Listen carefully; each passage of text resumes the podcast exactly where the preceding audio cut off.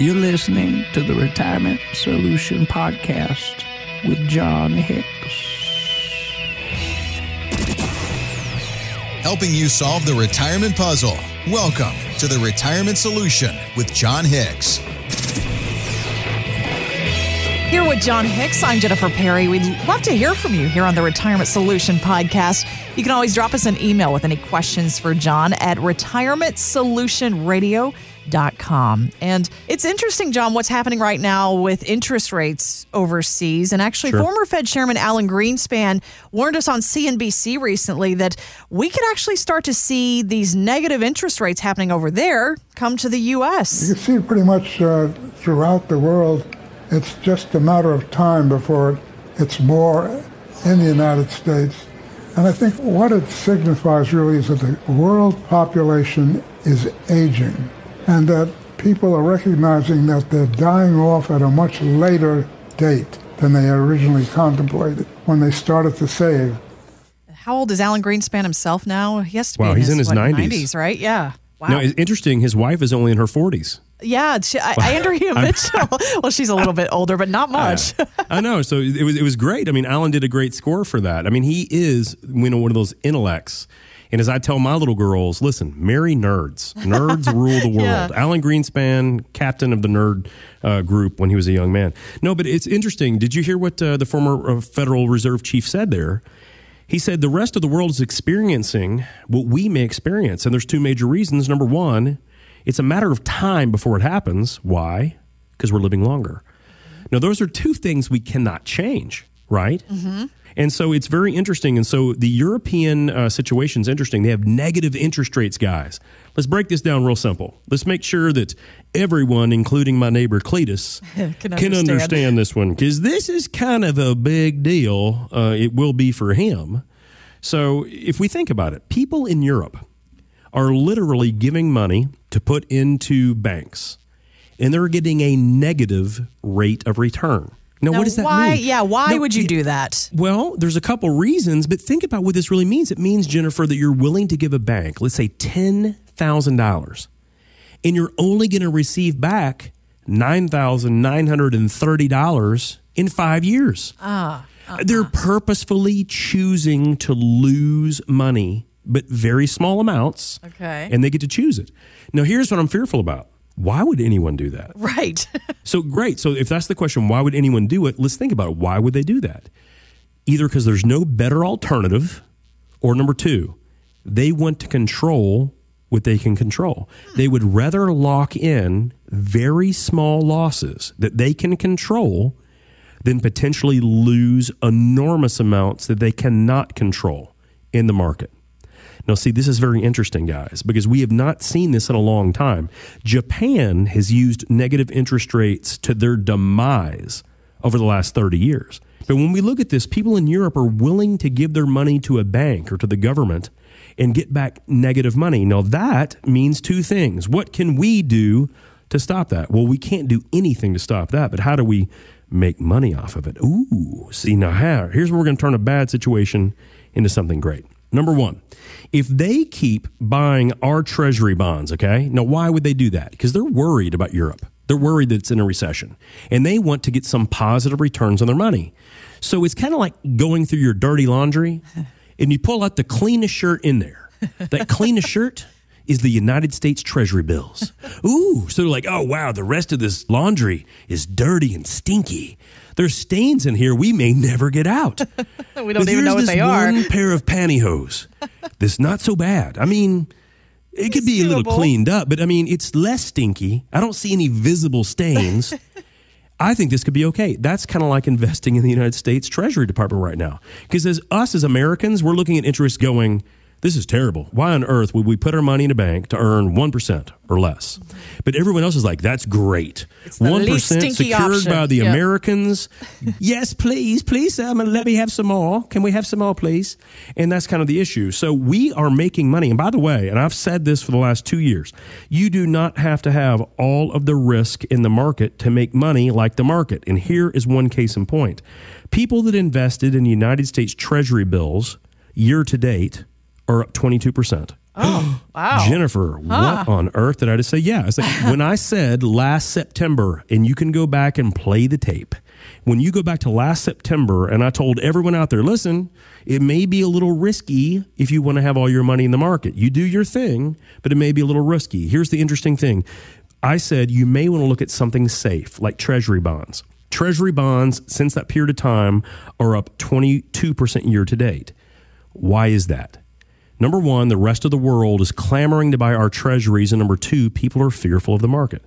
So you don't have to have the risk of the market to do good. Can you imagine, Jennifer, having United States Treasury guarantees on your money, hmm. but making 22%? Oh man, I'd love Yeah, that. Yeah. Now, am I suggesting everyone should go out there and rush and buy United States Treasuries? Of course not. The point of the show, though, is is that depending on your retirement needs, there's a different retirement solution for every one of us. And if you do not want to take the risk of the market, you can absolutely make your money more secure and get an attractive rate of return. You don't have to put it under the mattress. But let's talk about one more thing here, Jennifer, because it's very important. Okay. So if the market does go down, let's say the market goes down, let's say we actually hit a recession, which is what everyone in Europe, this is what they're fearful of. Mm-hmm. Let's say the market goes down 20 or 30 or 40 or even 50%. You know what's amazing? What is a great rate of return if the market's losing 20 or 30 or 40 or 50? What is a great rate of return? I would say just losing zero. Boom. Yeah. Just don't lose, Yeah. right?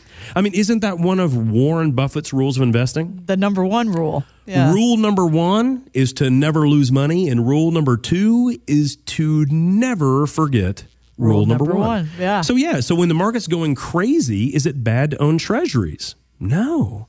And could you have done well in that? Yes.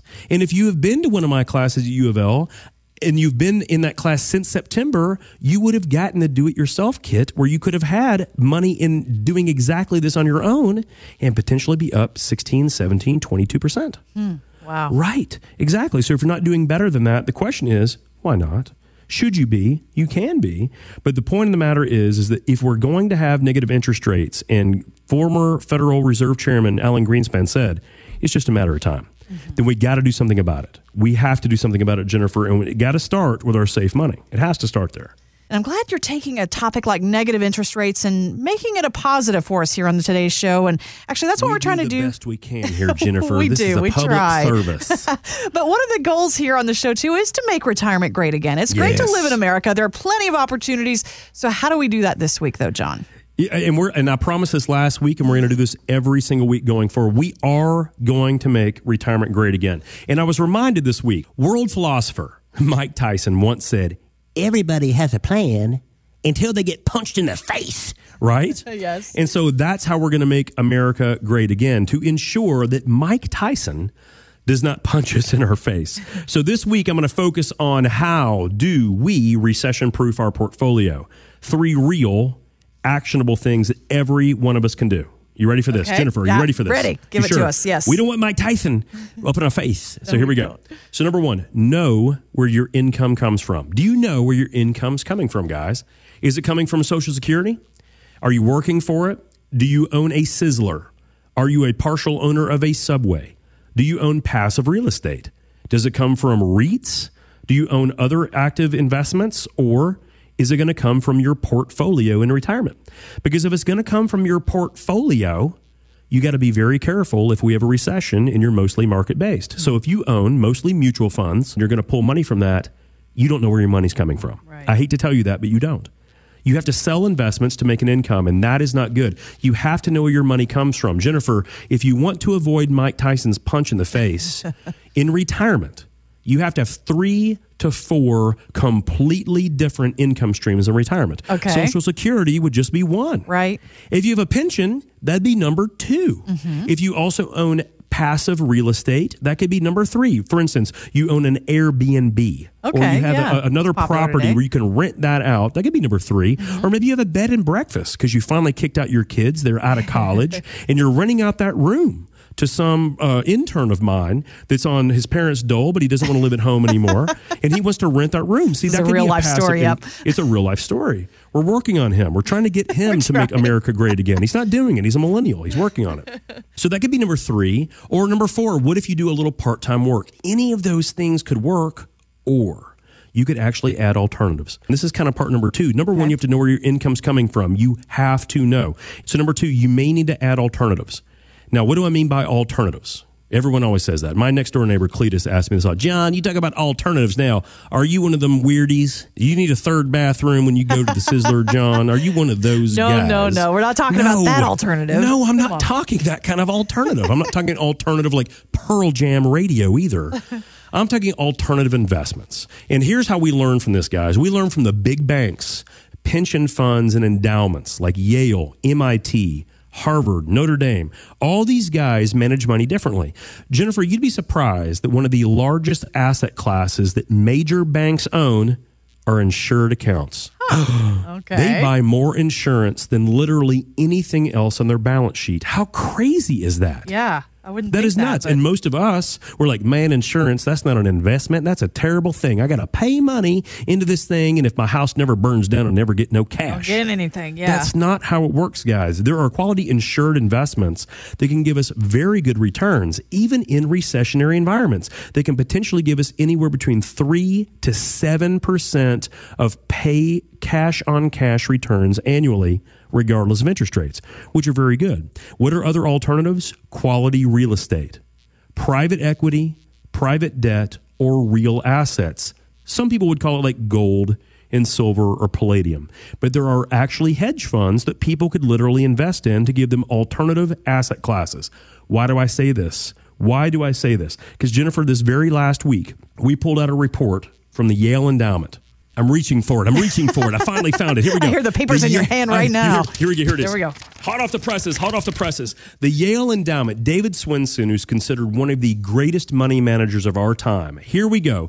The Yale Endowment has over 74% of its money in alternative asset classes. Wow. And it has beat the snot out of the long-term S&P 500. Hmm. Not only has it beat the snot of it, Swensen came out at the beginning of this year and said we are wiping the floor with the average returns that investors get from the S&P. Wow. And the whole point is they have less right now. Let me look at it right now. David Swensen and the Yale Endowment has less than 3% of its money in stocks and mutual funds in United States companies currently. You can pull this off on your own. If you go to if you Google the Yale Endowment and you go for the most recent article, you can find out that the average Yale endowment, which has destroyed returns of investors, has got less than 3% in domestic stocks. And since they've done so well, why on earth would we have so much in domestic stocks? Typically, the majority of our portfolios. We- yeah. So again, we're trying to make retirement great again. We're trying to learn from the best investors, not the great salespeople. We're trying to learn from the best investors. So add alternatives. I don't care really what they are as long as they're right for you and your portfolio. And here's the last one. You have to understand what part of your portfolio is actually recession proof. This is a big one because guys, you may have some really good recession proof investments in your portfolio already. Whatever they are, you need to identify them. You need to know which ones are recession proof and you need to make sure you do not dump those in a bad environment.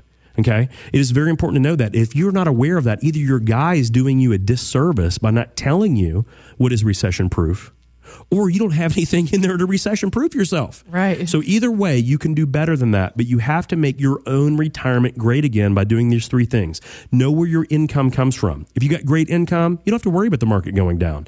Use alternatives, just like the Yale Endowment, which has done so well long term. And lastly, you have to know what is recession proof in your portfolio. If you find out that nearly everything in your portfolio is recession proof, then quit listening to the media. You're good. Yeah. Go chill out. Go have a pina colada. Listen to some Jimmy Buffett music and just enjoy retirement, right? Ah, sounds good right now.